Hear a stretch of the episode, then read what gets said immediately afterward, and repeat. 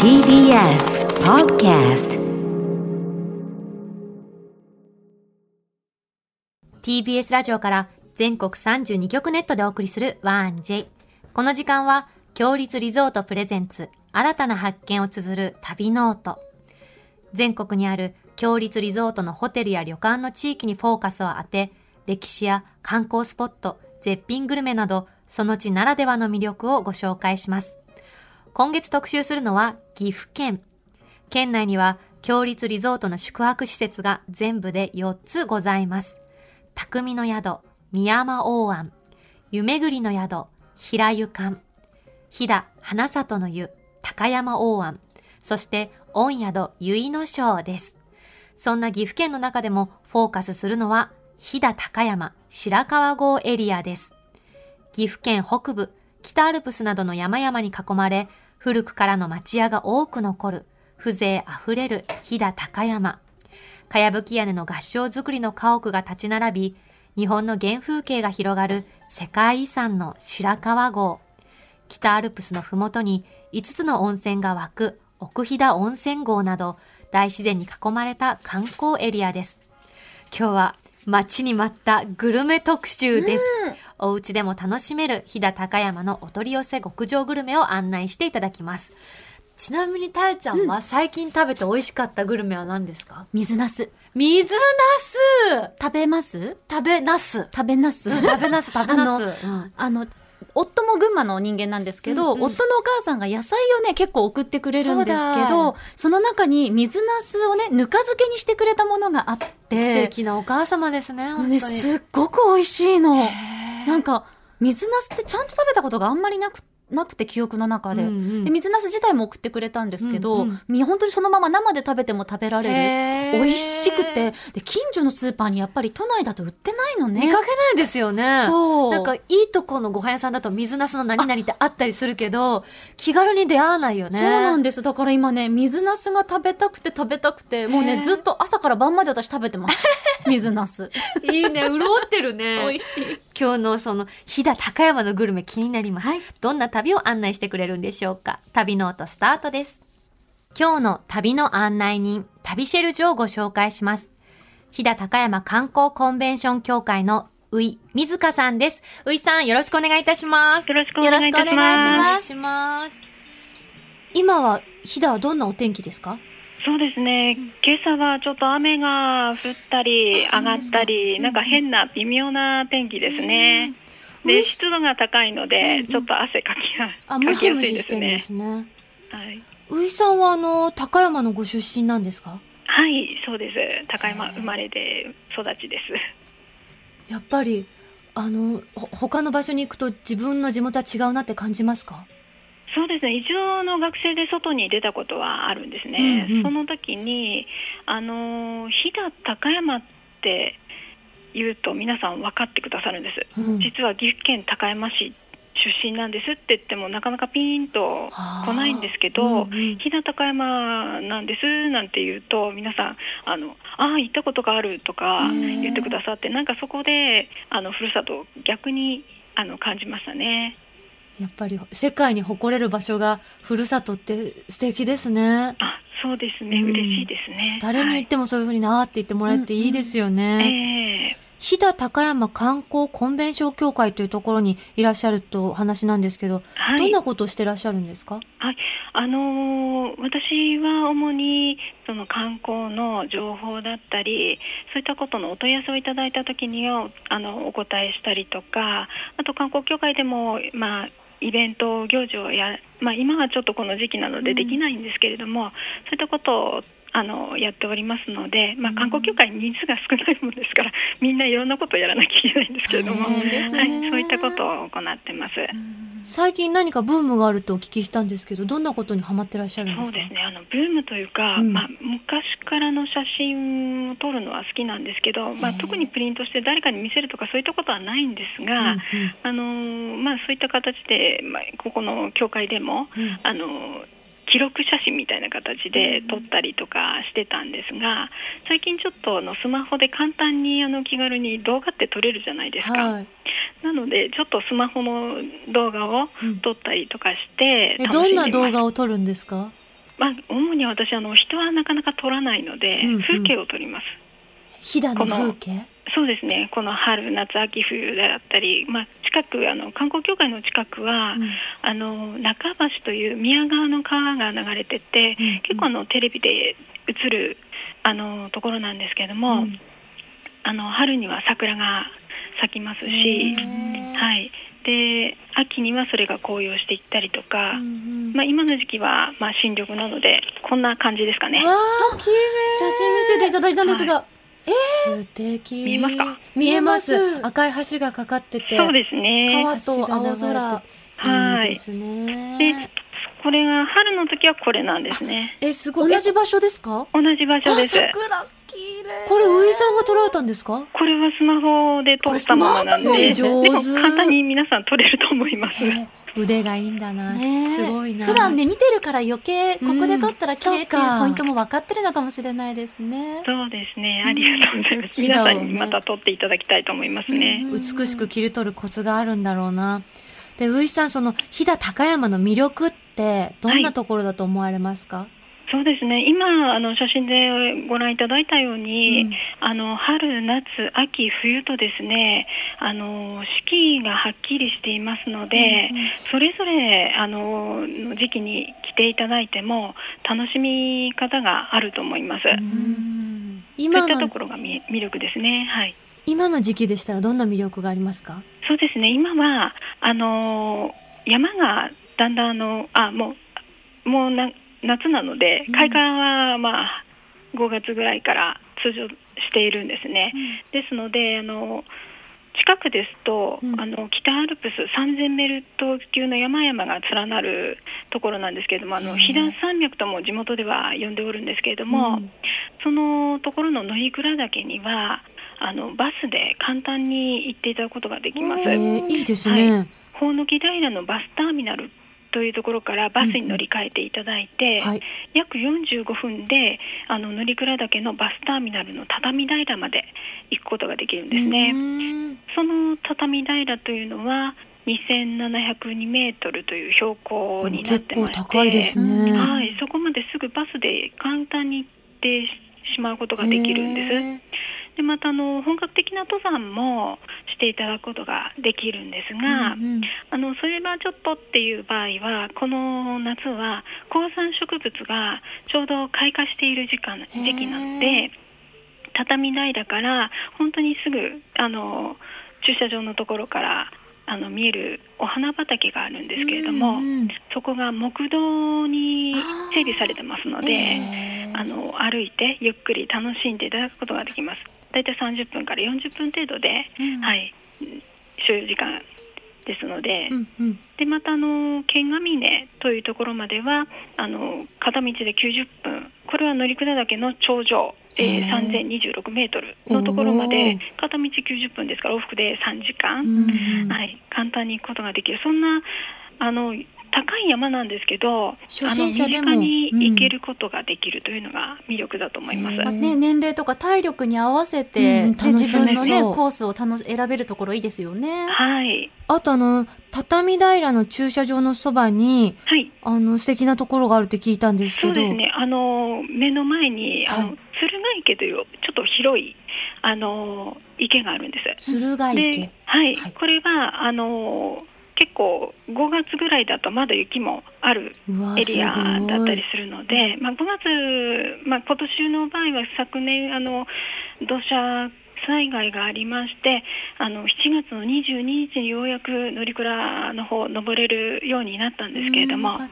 でなのでちょっと今年は見えれなかったんですが、うんうん。例年ですと5月に開通するのでまだその時期だとその辺りもまだ雪があってあのまた景色が楽違うんですね夏の頃の景色と違うものを見れます。はいもうだって初夏で雪が見られるってそれだけでもすごい貴重ですよね。ひんやり感じられますね。ねあと鶴って今おっしゃいましたけど亀ヶ池ってところもあるんですそうよね。上ヶ池もあるんです。そのうん魔王岳という山があって、うんうんそれをまた挟んでというか位置関係としては、うんで鶴と亀とあ両方あるんですね。なんて縁起がいいんでしょううん、行ったらなんかあ パワーをもらえそう。へえ。で魔王岳もすぐあのな畳平から本当目の前にあるので70メーターぐらい上がるだけなんで、うんあの気軽に上に登ってで眼下をその真下にそういった池を見ていただくことができます。ういさんが特にお好きな季節っていつなんですか？飛騨高山の見どころの季節。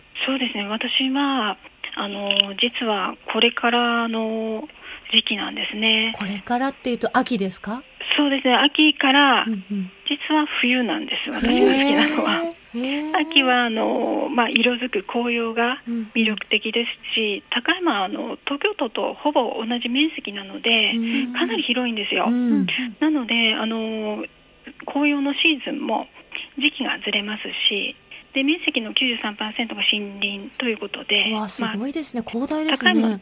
そうですね、うん高山の市街地に向かう道中などであのドライブには、まあ、夏も秋も含めてあの楽しめると思います。秋にはお祭りがあるんですか？えそうなんですあの春と同様、うんあの高山祭りが秋にもありまして、あの春と秋とあの前回田中さんが話をされたと思うんですけれども、うんはいあのエリアが違いまして、うんうん。秋はまたあの秋の祭り屋台をご覧いただくことができるんですが今年に関してはちょっとあのコロナの影響もあるので、うん。屋台蔵を開けた状態で見ていただくということになりました。うん。あのツイッターで堀健さんという方から、はい。あの高高山祭り行ってみたいなからくり屋台を生で見たいってからくり屋台って何ですかからくり屋台っていうのがあなんですす。るんでか？あのからくりを行う屋台がありまして、秋の場合は1台なんですけれども、うんうん見えますかね？ここに布袋隊というお人形の脱脂のような形になるのかな？その屋台の突端に何か人形がついてるんですね。そうなんです。あの、うんうん問いが伸びてまして、うんうんで、あのその上で糸を操って、で、この人形があのからくりを行うと。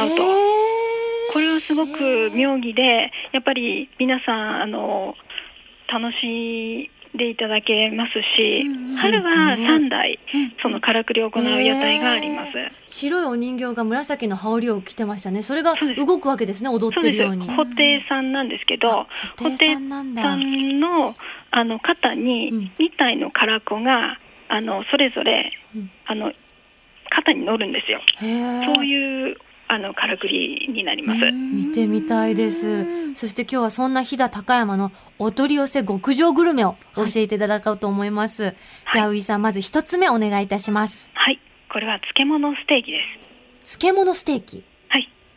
と言いますと？あこの地域では、はい。あの保存食としてはい。冬を迎える前に、おののの家であの白菜とか赤かぶとかを漬物をつけるんですね。であのそれを漬物だるから出し出して冬の間食べていくという習慣があるんですけれども、今でこそあの冬は暖が取れますので、あの家の中暖かいんですけれども、うんあの昔一昔前だともう暖を取るというといろりのある部屋ぐらいだったんですね、もちろんあの冬も寒いので、はい。あの樽から漬物を出してきても凍ってるんですお、ね漬物が凍っている状態。うんそうなんです。でそれをまああの凍ったままだとやっぱり冷えますよね、うん。なのでまあいろいろバタに置いて溶かしたりとかで温めたりとか多分いろんな工夫があったんだと思います、うんうん。であの漬物もあの浸かりすぎるとだんだん酸っぱくなってきますので,、それを油で炒めたり味付けしたりとかまた卵で閉じたりとかそういった工夫がされて、えーまあ、徐々に漬物ステーキっていう名前で、まあ、誕生し居酒屋さんのメニューにも加わってきたんだなと思います。面白い家庭だけではなくて居酒屋でもねうん。食べられるっていうの保が存すごい。食を大事に美味しく食べるための工夫だったってことですねね始まりが。今日はい私たちのところには卵で閉じた。ものですね。もの。あコウスケシェフが作ってくれ今た回は飛騨山宮さんの漬物ステーキというのをご紹介いただきました。い。ただきいます。ただきます。いい香りする、ね、鰹節がね、しっかり乗ってて。うんこれは、え漬物なのかな？うん。シャキシャキするね。うんうーんうん、うん。うん美味しいお漬物のしょっぱさと、鰹節があってなんだろう、和風あっさりお好み焼きみたいな感じ、イメージ。うんあの、いいかもしれません。あっさりはしてますね。うんお好み焼きほど重たくなくて、うんで、卵のまろやかさによって、あの、ちょっとね、しょっぱさが緩和されてるというか、私、大根のこのお漬物を食べてるんですけど、すっごく美味しい。白菜も美味しい。お漬物と卵って合うんだね。ねえやったことなかったけどうんこれ、自宅でもできそうですね、うん本当に。簡単にできますね。うん。はい自分のお家で、まあ、白菜をそのうん油で炒めて、うんうんでバターとかでも炒めてもいいとバ思いター、ます。なるほど。もっとはい洋風にするんですね。うん私逆に紅生姜とか乗せて食べたいと思っちゃっ美た味し そう。美味しいです。ありがとうござあいます。りがとうございます。はい続いて二つ目のお取り寄せ極上グルメお願いします。はい、これはうん青のほうじ茶です。青のほうじ茶。はい、これはあのほうじ茶なんですけれども、あの普通のほうじ茶とは色が違って、あ、本当だ。でも青いってブルーじゃないですね。まあそういうブルーではないんですけど。黄色っぽいお色です。そうですね普通のお茶に近いはい色味ですよね、でまたとても風味のあるお茶なのでいい香り。今回はお茶専門店、えー、小風園の松の茶穂の青のほうじ茶飛騨のつゆをご準備させていただいてますありがとうございます本当にね、ほうじ茶というと茶色が一般的ですけど、うん黄金色で。いい香り。いいい香り。いただきます。ただきます。美味しい。もう香りが口の中いっぱいに広がって、なんだろう、ほうじ茶っていうコクよりも私は緑茶みたいな酸味も感じました。でも味に爽やか。深みがでもしっかりありますそうね。ですね。あの多分かなりあの深い味わいのお茶になると思うので、うん。うまみが強いっていうんですかね。うん。うん。美味しい。あの普通のほうじ茶っていうジャンルではちょっと違ううん。ような感じ全く違いますね。はい。なんかほうじ茶と緑茶の愛の子。言われないで出したらほうじ茶って思わないぐらいね、うん違う味。でもね、どっちが苦手な人でもいける味だと思います。そうですねすごく飲みやすい。どっちの気分の時も飲みやすい。うん。美味しいでこれあの販売が茶葉で販売してあったりとか、うんあのありますけれども便利なティーパックでの販売もありますのであそれありがたいです。うんうん気軽に、はい、使いやすいとものもあります。では三つ目、最後です。お取り寄せ極上グルメお願いします。はい、えーこちらはカウカウヨーグルトの自家製ヨーグルトです。かわいいですね。すごい大きい。い、しっかりとした、これプラスチックのパッケージ？うん、まん丸でね。ありがとうごいざいます。こちらは？はいどういった特徴がありますか？あの飛騨産の牛乳100%を使用されてまして、うんうんで無添加で雑味がなくてへで酸味も少ないーのでうんあのそのままでも食べやすいですしでまたあの小さいお子さんからご年配の方まであの召し上がっていただけると思いますので、はい、どうぞ召し上がってみてください。これ柔らかいんですね。とろっとしてる。もう開けた時フルフルってしてるもんね。固形ってよりもね。ねいただきます。いただきます。うん。うん。美味しい。確かに酸味少なくて、だって私たち今何にもかけてないもんね。それでも、うあっさり食べられる。で、あの、甘、も、あの、砂糖とか入ってないですもんね、これ。ね甘くもないですし、はい、このさ、雑味がないの本当わかる。喉越しがすっごい爽やか。引っかかりが全然なくて、全然ない。なんか飲めちゃいそう。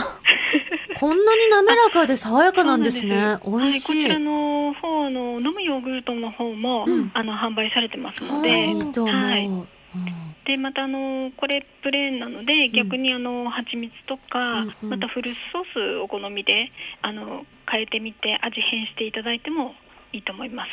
なんかすごく上品だね。ね。どんな料理とかでも相性が良さそう。何かけても受け止めてくれそう、このヨーグルト。食欲があまりない時でも食べられうんそうですよね。そうですね。ちなみに、飛騨高山へ遊びに行ったら、ここ行ってっていう飲食店ありますか？おすすめ。そうですね。あのどうしてもやっぱり飛騨高山というと飛騨牛を思い浮かべられると思います。うんなのであのステーキとかしゃぶしゃぶとか焼肉とかは定番であると思うんですけれども、うんうん手軽なところでは古い町並みなどで飛騨牛の握り寿司とか、あの握り寿司飛騨牛飯がありますので、えもう一回お願いします。あの飛騨牛の握り寿司うんうん。こんな感じ。うわ、美味しシャそう。リの上に乗ってるあの。あるお店の写真をちょっと借知っりたんですけど。てますよ、私、このお店。このなんかおせんべいみたいなの乗せて、あの、テイクアウトで食べられるとこですよね。そうそうです、そうです。すっあごい行ってみたいんです。よ。林先生の番組で見ました。そうですか。美味しそうだわ。飛騨牛マンだとこんな感じです。何ですか？飛騨牛マン。はい、中にぎっしり、あの、まあ、野菜と。野菜も入ってますよね。お肉だけじゃなくて。そうですね。そういったあんで入ってますね。こ具が。本当にたっぷり、具がたっぷり入っててうん美味しそう。具がたっぷり入ってます飛騨牛マンもいいなもう目だけでもよだれが出てきちゃうよ、本当に私は。美味しそう。あっという間にお時間になってしまいました。最後にういさん、何かお知らせなどありましたら、ぜひお願いいたします。はい。あの、コロナ禍なので、すぐにはこの高山に遊びに来られないかと思うんですけれども、飛騨高山の食品や工芸品など、名品品が取り揃えられたオンラインショップが、ひ毎日が飛騨高山店という名前で、あの、ホームページありますので、ぜひまたそういったところを覗いていただいて、検索していただければと思います。ありがとうございます。ありがとうございます美味しいものたくさんご紹介いただき感謝してます。今日の旅の案内人、旅シェルジュは、飛騨高山観光コンベンション協会のうい水香さんでした。ういさん、ありがとうございました。ありがとうございました。ここで、強立リゾートからのお知らせです。飛騨情緒あふれる和のリゾートホテル、飛騨花里の湯、高山大湾。JR 高山駅より徒歩5分。古い街並みが連なる観光スポットも徒歩圏内の絶好の場所にあります。最上階には天然温泉大浴場と3つの無料貸し切り風呂を完備。昼間は北アルプスの景色を、夜は高山市街の夜景を望むことができます。夕食は四季折々の旬の食材を存分にご堪能いただける春菜ビュッフェや、飛騨牛をはじめとする飛騨高山の郷土料理が味わえます。朝食はおよそ60品目のバイキングをお楽しみいただけます。その場で焼き上げる名物、つくねもぜひご賞味ください。現在、長期滞在におすすめのワーケーションプランもご用意しています。詳しくは、強立リゾートの公式ホームページをご覧ください。さて、ここで番組をお聞きのあなたに旅のプレゼントです。今月は世界遺産白川郷の玄関口にある御宿結野省の宿泊券をプレゼントしています。御宿結野省はユネスコ世界遺産に登録されている岐阜県白川郷にあり、有名な合掌造りの集落まで車で5分ほどの立地にございます。宿の特徴としては、日本の原風景を感じる昔懐かしい景色を見ることができ、何度でも訪れたくなる心のふるさとをコンセプトとして皆様をお出迎えしています。肌触りのいい天然温泉にゆっくり使っていただき、日頃の疲れをお癒しください。お食事は、飛騨の郷土料理を中心に四季折々の山の幸や海の幸を厳選しております。特に飛騨牛にはこだわり尽くした懐石料理をお楽しみいただけます。そんな御宿結の庄のペア宿泊券を今月は一組2名様にプレゼントいたします。ご希望の方はインターネットで TBS ラジオ公式サイト内旅ノオトのページにプレゼント応募フォームがありますので、そこから必要事項をご記入の上ご応募ください。締め切りは8月31日火曜日までとなっています。たくさんのご応募お待ちしております。なお、当選者は発送をもって返させていただきます。さて、この番組では、あなたの旅の思い出もお待ちしています。強立リゾートのホテルや旅館にご宿泊された方の感想もお寄せください。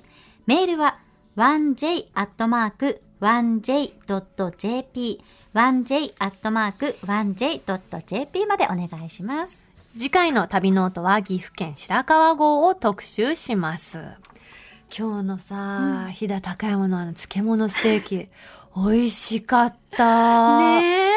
本当に美味しかった。あの、ツイッターで天狗マンさんがつぶやいてたんですけど、うんうん漬物ステーキ、ググってみました。ほいほい。飛騨では、漬けステと呼ばれているとのこと。いい略して漬け捨て。ステ、プレステみたいだね。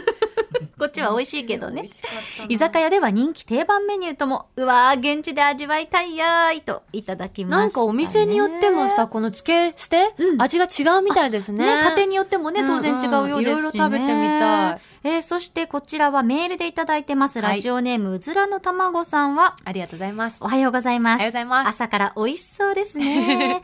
私の好きなご飯のお供、うん漬物ステーキ。あまさに、ご存知なんですね。すごい。東京の方ですけどね、えーゆかりがあるのかな、うんえ酒の魚として食べられているようですが、うんうん私はお酒が飲めないので、うんうんご飯に乗っけて食べてます。ゆうかさんいいんじゃない？そう思った。だからさっきからね、お米を探しています。目は。コウスケさんにチラチラ視線を送っていますが、だから米友グランプリにさ、うんこのつけ捨てもエントリーした方がいいなと思いました。ね漬物の塩味だけで十分ですが、ん。醤油を少しだけ垂らしても香ばしくなって美味しいですって。覚えとこう。醤油とさ、鰹節って本当にさ、相思相愛よね。確かに。書いとこう、鰹ね。節。、でやっぱり卵で閉じるとね結構いろいろなもの美味しくなりますけど。卵って万能だよね。うん。漬け捨て。これはだってさ、うん。家で作れるじゃん。作ろうと思えば、またね、まあ、現地で食べるのとちょっと味違うかもしれないけど。私たちでも、やばい。太子ちゃんも料理ができない設定にしちゃった大丈夫。私できないから。大丈夫 私たちでも私たちごめんたちに 巻き込み事故みたいになっちゃったけど、チャレンジできそうですよね。ね、うんやってみましょうやりやりましょう。だって取り寄せられるって言ってましたからね。えー次回の旅ノートもどうぞお楽しみに。